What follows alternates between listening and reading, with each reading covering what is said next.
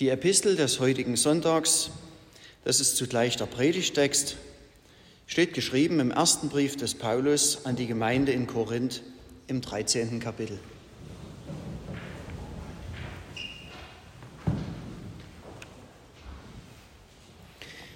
Wenn ich mit Menschen und mit Engelszungen redete und hätte die Liebe nicht, so wäre ich ein tönendes Erz oder eine klingende Schelle.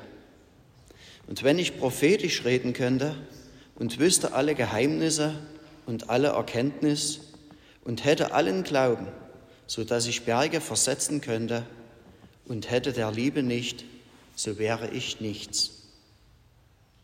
Und wenn ich alle meine Habe den Armen gebe und meinen Leib dahin gebe, mich zu rühmen, und hätte der Liebe nicht, so wäre ich nichts nützer. Die Liebe ist langmütig und freundlich. Die Liebe eifert nicht. Die Liebe treibt nicht Mutwillen. Sie bläht sich nicht auf. Sie verhält sich nicht ungehörig. Sie sucht nicht das Ihre. Sie lässt sich nicht erbittern. Sie rechnet das Böse nicht zu. Sie freut sich nicht über die Ungerechtigkeit, sie freut sich aber an der Wahrheit. Sie erträgt alles, sie glaubt alles, sie hofft alles, sie duldet alles. Die Liebe höret nimmer auf. Wo doch das prophetische Reden aufhören wird und das Zungenreden aufhören wird und die Erkenntnis aufhören wird. Denn unser Wissen ist Stückwerk und unser prophetisches Reden ist Stückwerk. Wenn aber kommen wird das Vollkommene, so wird das Stückwerk aufhören. Als ich ein Kind war, da redete ich wie ein Kind und dachte wie ein Kind und war klug wie ein Kind. Als ich aber ein Mann wurde, da tat ich ab, was kindlich war.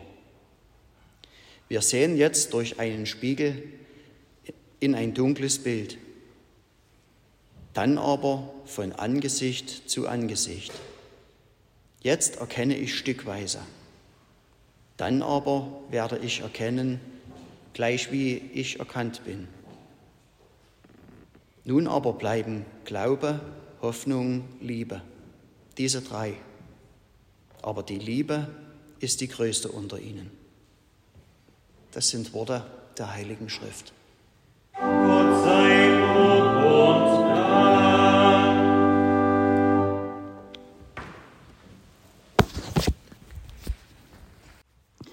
Gnade sei mit euch und Friede von Gott, unserem Vater und unserem Herrn Jesus Christus. Amen. In der Stille lass uns für die Predigt beten.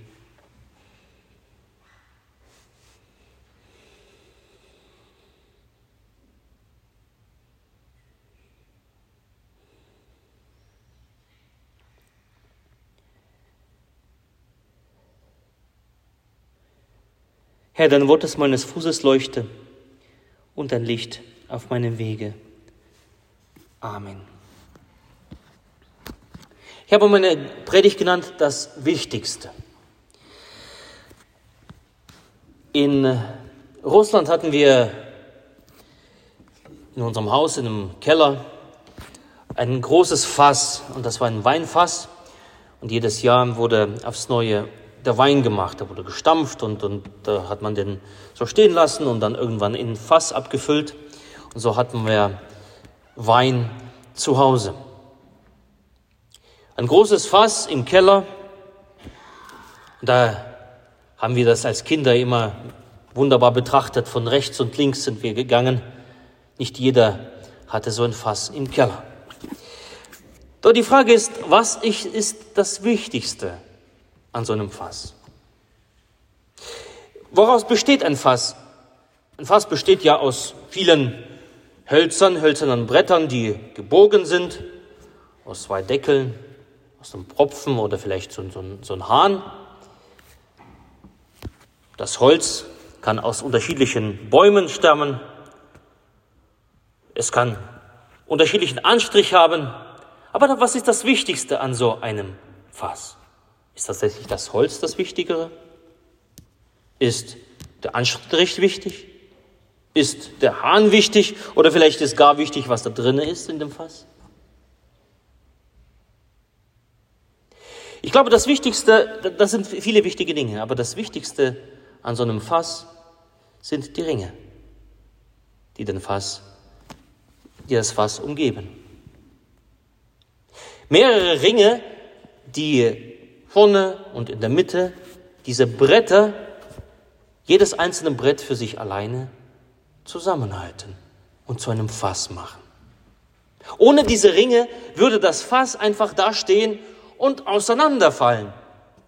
Das beste Holz, der schönste Anstrich und der beste Inhalt hätten überhaupt keine Bedeutung gehabt, würden nicht diese Ringe da sein. Diese Verbindung.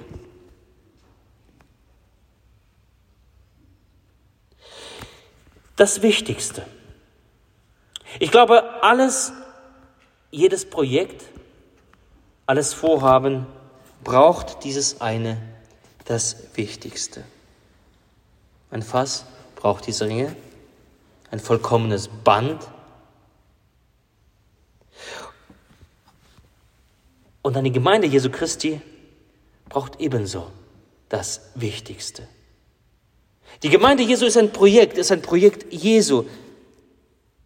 Und die Gemeinde Jesu Christi muss sich darüber Gedanken machen, was ist das Wichtigste? eine Gemeinde. Der Anstrich, das Holz, aus dem wir geschnitzt sind, der Inhalt, den wir tragen, was ist das Wichtigste? In der Gemeinde sind viele individuelle Wünsche, Bedürfnisse oder einzelne Vorstellungen. Die christliche Gemeinde besteht aus vielen Köpfen, aus vielen Herzen, aus vielen Vorstellungen eben. Wir Christen sind doch hoffentlich gemeinsam unterwegs und wollen gehorsam den Worten Jesu folgen, in seine Fußstapfen treten. Seht, wir gehen hinauf nach Jerusalem. Und wenn wir das tun, dann müssen wir uns Gedanken machen, was ist das Wichtigste, wenn wir gemeinsam laufen. Das Wichtigste auf dem Weg, eine Mission zu erfüllen, das Wichtigste auf dem Weg, eine Gemeinde nach Gottes Herzen zu sein. Was ist das Wichtigste? Vor 2000 Jahren hat man in der griechischen Stadt Korinth unter den Christen diskutiert und gestritten, was das Wichtigste in der Gemeinde sei. Die Gemeinde in Korinth war eine lebendige Gemeinde mit ganz unterschiedlich geprägter Frömmigkeit. Dort kamen Menschen aus ganz verschiedenen gesellschaftlichen Schichten zusammen. Es gab Arme und Reiche, es gab Sklaven und Freie, Gebildete und auch Ungebildete. Eine ganze Palette von individuellen Menschen, von Menschen mit eigenen Vorstellungen, Bedürfnissen und Wünschen. Und nicht wie anders erwartet, diese bunte Mischung wirkte sich natürlich aus, auch auf das Gemeindeleben. Es gab dort in, die, in Korinth, in dieser Gemeinde, Gruppenbildungen. Es gab Spannungen und Spaltungen in der Gemeinde. Es gab Gemeindeglieder, die in ihrem Glauben fest und gewiss waren und andere, die immer wieder von Zweifeln und Anfechtungen geplagt wurden. Es wurde über verschiedene Gaben und Dienste in der Gemeinde heftig gerungen und diskutiert. Was ist denn das Wichtigste? Manche Gemeindemitglieder meldeten sich zu Wort. Die besonderen Erfahrungen mit dem Heiligen Geist, ja, das ist das Wichtigste, sagten sie. Da kamen andere und sagten, Heilungen und Wunder brauchen wir. Darauf sollten wir uns fokussieren. Das ist das Wichtigste. Die Dritten warben dafür, lasst uns Gott für noch mehr prophetische Gaben bitten. Das ist das Wichtigste. Andere waren stolz auf ihre geistlichen Erkenntnisse und auch auf die Gabe der Zungenrede, eine besondere Gabe von Gott. Und schlussendlich ging es um die Personalia. Das ist das Wichtigste, haben andere gesagt. Der Prediger ist gut. Der Pfarrer ist überhaupt nicht geeignet. Zu dem Pastor gehen wir nicht hin. So kam es auch dazu, dass Apostel Paulus auf diesem Weg unter die Räder der Gemeindestreitigkeiten gerät. Er hat neben den Fans auch viele Gegner in der Gemeinde bekommen. Apostel Paulus hat die Gemeinde Korinth gegründet. Und nun, nach einigen Jahren, kriegt er nämlich seinen Senf ab. Wie geht es Paulus dabei? Paulus ist traurig. Paulus ist traurig, denn die Gemeinde, eigentlich eine Gemeinde mit einem großen Potenzial, mit einer großen Berufung, entwickelt sich vollkommen in eine andere Richtung. Und der Apostel Paulus setzt sich hin und schreibt aus der Ferne einen Brief.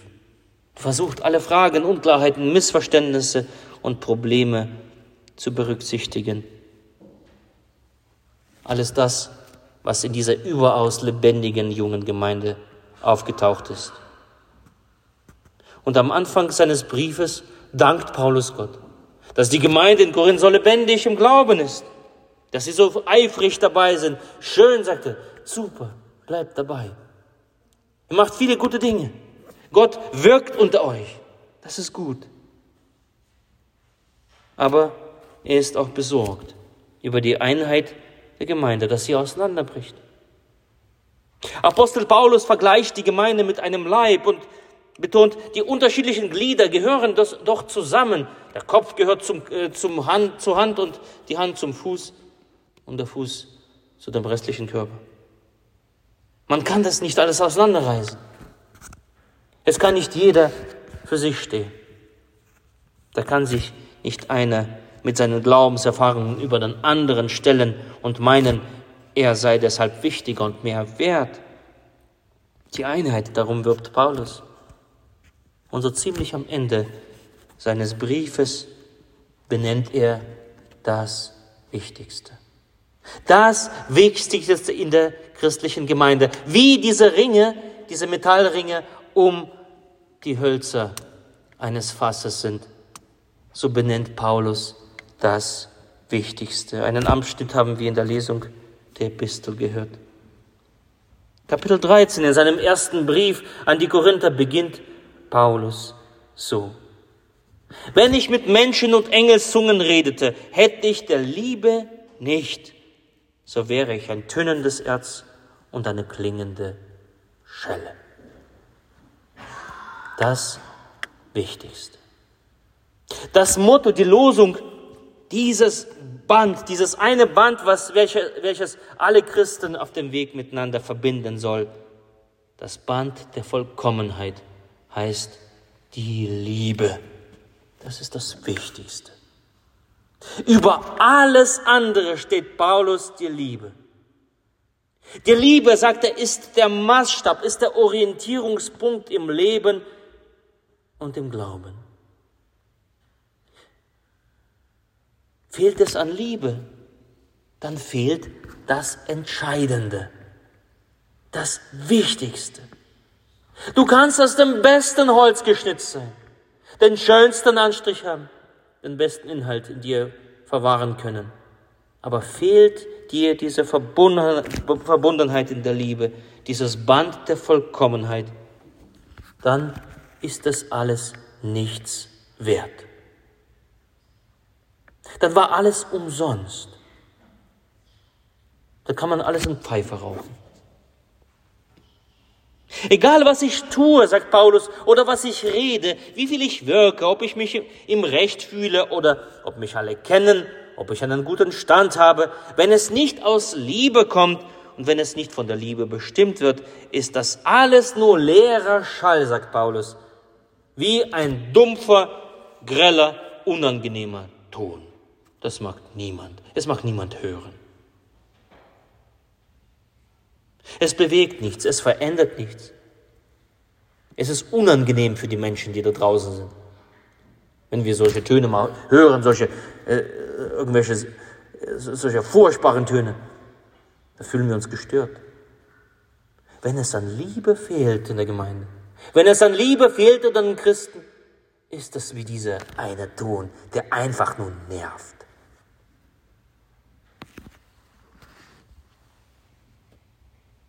Und das ist ja das Besondere an Jesus gewesen. Seine Worte waren von der Liebe zum Menschen bestimmt. Darum waren seine Worte so überzeugend, weil die Liebe in diesen Worten drin war. Darum schenkten Menschen seinen Worten Glauben. Darum wurde ihr Leben verändert. Die Liebe, die Menschen mit Jesus verbunden hat, mit dem Band der Vollkommenheit. Die Liebe. Das Wichtigste. Der Liebe macht das Leben und die Worte glaubwürdig. Und dann, und dann in dem Kapitel 13, wo Paulus das schon erwähnt, zählt er Eigenschaften der Liebe auf und lässt sie stehen wie eine Checkliste, anhand derer sich Korinther prüfen können. Ich weiß nicht, ob, ob ihr das kennt, am Anfang der Woche mache ich mir eine Checkliste, der A4-Blatt, und dann schreibe ich mir alle Aufgaben der Woche und davor vielleicht ein Kreis oder ein Viereck. Und dann jedes Mal, wenn eine Aufgabe gelöst ist, erlöst, äh, dann mache ich einen, einen Haken dahinter. Und das ist so ein schönes Gefühl, wenn du ah, eine Aufgabe erledigst, zweite Aufgabe. Und am Freitag, hoffentlich ist am Freitag, nämlich vor meinem freien Tag, Samstag, hoffentlich ist alles abgearbeitet, alle, alle diese Kästchen abgehakt. Da fühlt man sich wohl, da geht man, äh, da geht man wohl in, in ein Wochenende. So eine Checkliste. Und so eine Checkliste der Liebe gibt Paulus den Korinthern. Die sollen sich ihre Herzen da, da, daran prüfen an dieser Checkliste, ihre Gewissen erforschen. Was steht da drin in dieser Checkliste? Es lohnt sich nämlich, dir diesen Kapitel 13 einfach mal zu lesen und diese Checkliste rauszuschreiben. Tatsächlich mit ein Viereck, ein Kreis und dahinter, was die Liebe ist. Und dann schauen, ob du das abhaken kannst. Was steht da drin? Paulus schreibt, die Liebe ist langmütig und freundlich. Auf diese Weise ruft er den Korinthern zu. Hey, liebe Korinther, wie sieht es bei euch aus? Seid ihr nachsichtig mit dem anderen, wenn andere einen Fehler gemacht hat, wenn andere gefehlt hat? Seid ihr mit ihm nachsichtig? Werdet ihr von Freundlichkeit geleitet? Eure Gedanken, eure Taten dem anderen gegenüber, werden sie von Freundlichkeit geleitet? Die Checkliste weiter runter. Die Liebe eifert nicht, die Liebe treibt nicht Mutwillen, sie bläht sich nicht auf. Hey, liebe Korinther, ruft dazu, geht ihr über Leichen, um das Eure zu erreichen, das, was ihr wollt? Euer Kopf zählt? Fühlt ihr euch im Recht und den anderen seht ihr im Unrecht? Seid ihr darum böse auf den anderen? Weil ihr denkt, der andere hat Unrecht und ich habe Recht. Treibt ihr Mutwillen, bläht ihr euch auf. Wenn ihr das tut, dann ist es keine Liebe, sagt er. Dann könnt ihr das nicht abhaken. Die Checkliste weiter runter. Die Liebe, sie verhält sich nicht ungehörig. Sie sucht nicht das ihre. Hey Korinther, kennt ihr Anstand und Manieren? Kennt ihr das, was sich gehört und was sich nicht gehört? Hinterm Rücken über einen anderen reden. Sich demütig zu verhalten. Einfach wie es sich gehört. Habt ihr den anderen im Blick, nicht nur euch selbst? Seid ihr fähig zu einem Perspektivwechsel, dass ihr nachfühlen könnt? Empathisch seid, wie, wie es dem anderen geht. Einfach mal Perspektivwechsel. Was wäre, wenn ich an seiner Stelle wäre? Hey Korinther, könnt ihr das? Habt ihr den anderen im Blick? Und dann weiter, die Liebe lässt sich nicht erbittern, sie rechnet das Böse nicht zu. Hey Korinther, hat man euch falsch behandelt? Wie reagiert ihr darauf, wenn man euch falsch behandelt hat? Genauso wie, wie man euch behandelt hat? Wie reagiert ihr darauf? Wie geht ihr mit der Wurzel der Bitterkeit um? Wird diese Wurzel täglich gegossen, dass daraus ein großer Baum wird? Oder darf der Herr seine Axt an diese Wurzel legen? Und so weiter. Die Liebe freut sich nicht über die Ungerechtigkeit, sie freut sich aber an der Wahrheit, sie erträgt alles, sie glaubt alles, sie hofft alles, sie duldet alles. Hey Korinther, eine Checkliste für euch gebe ich euch mit. Dass ihr euch daran prüfen könnt, dass ihr eure Herzen daran prüfen könnt. Nehmt sie, diese Checkliste euch zu Herzen, handelt danach. Hört ihr das, Korinther? Nun, Korinther waren vor 2000 Jahren.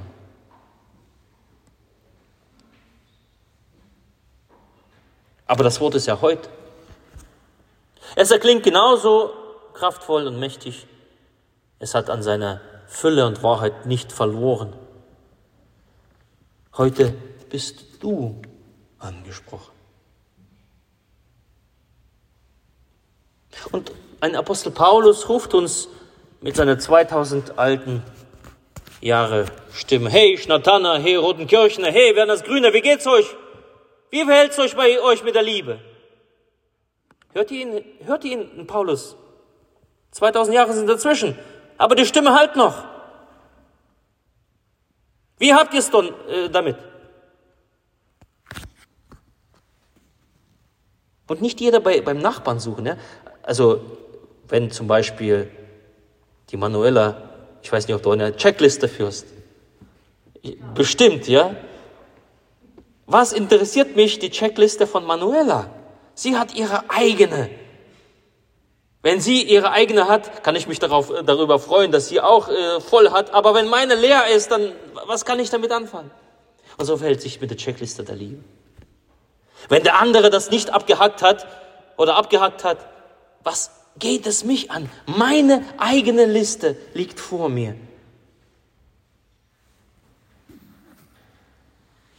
Du bist gefragt. Zu dir spricht das Wort Gottes. Dich möchte es überführen, dir den rechten Weg weisen, dir das Heil am Ende schenken. Wie hältst du es mit dem Wichtigsten, mit der Liebe? Und das nächste Mal, wenn du aufstehst, wie gesagt, liest dir Kapitel 13, schreib dir das alles raus und mach dir eine Checkliste daraus. Und das nächste Mal, wenn du diskutierst, wenn du streitest, wenn du denkst, wenn du redest, wenn du agierst, alles, was du tust, überprüfe das. Geh die Checkliste durch. Das Wichtigste. Geh das durch. Entspricht das? Wo kann ich abhaken? Wo habe ich gefehlt? Geh das durch. Halte dich daran. Halte dich daran, was bleibt und was uns verbindet. Was am Ende das Wichtigste ist. Was wie dieses diese eine Band, diese eine Metallring, welche das Fass verbindet. Halte dich daran an das, was größer ist was als Glaube und Hoffnung. Das nächste Mal, wenn du das tust, das nächste Mal, wenn du aufstehst, denke an die Liebe. Wenn du den Tag beginnst, denke an die Liebe. Wenn du jemandem begegnest, denke an die Liebe. Wenn du anfängst, über jemanden zu reden, Denke an die Liebe. Wenn du etwas vorhast, etwas planst, etwas jemandem sagen möchtest, geh die Checkliste durch. Denke an die Liebe.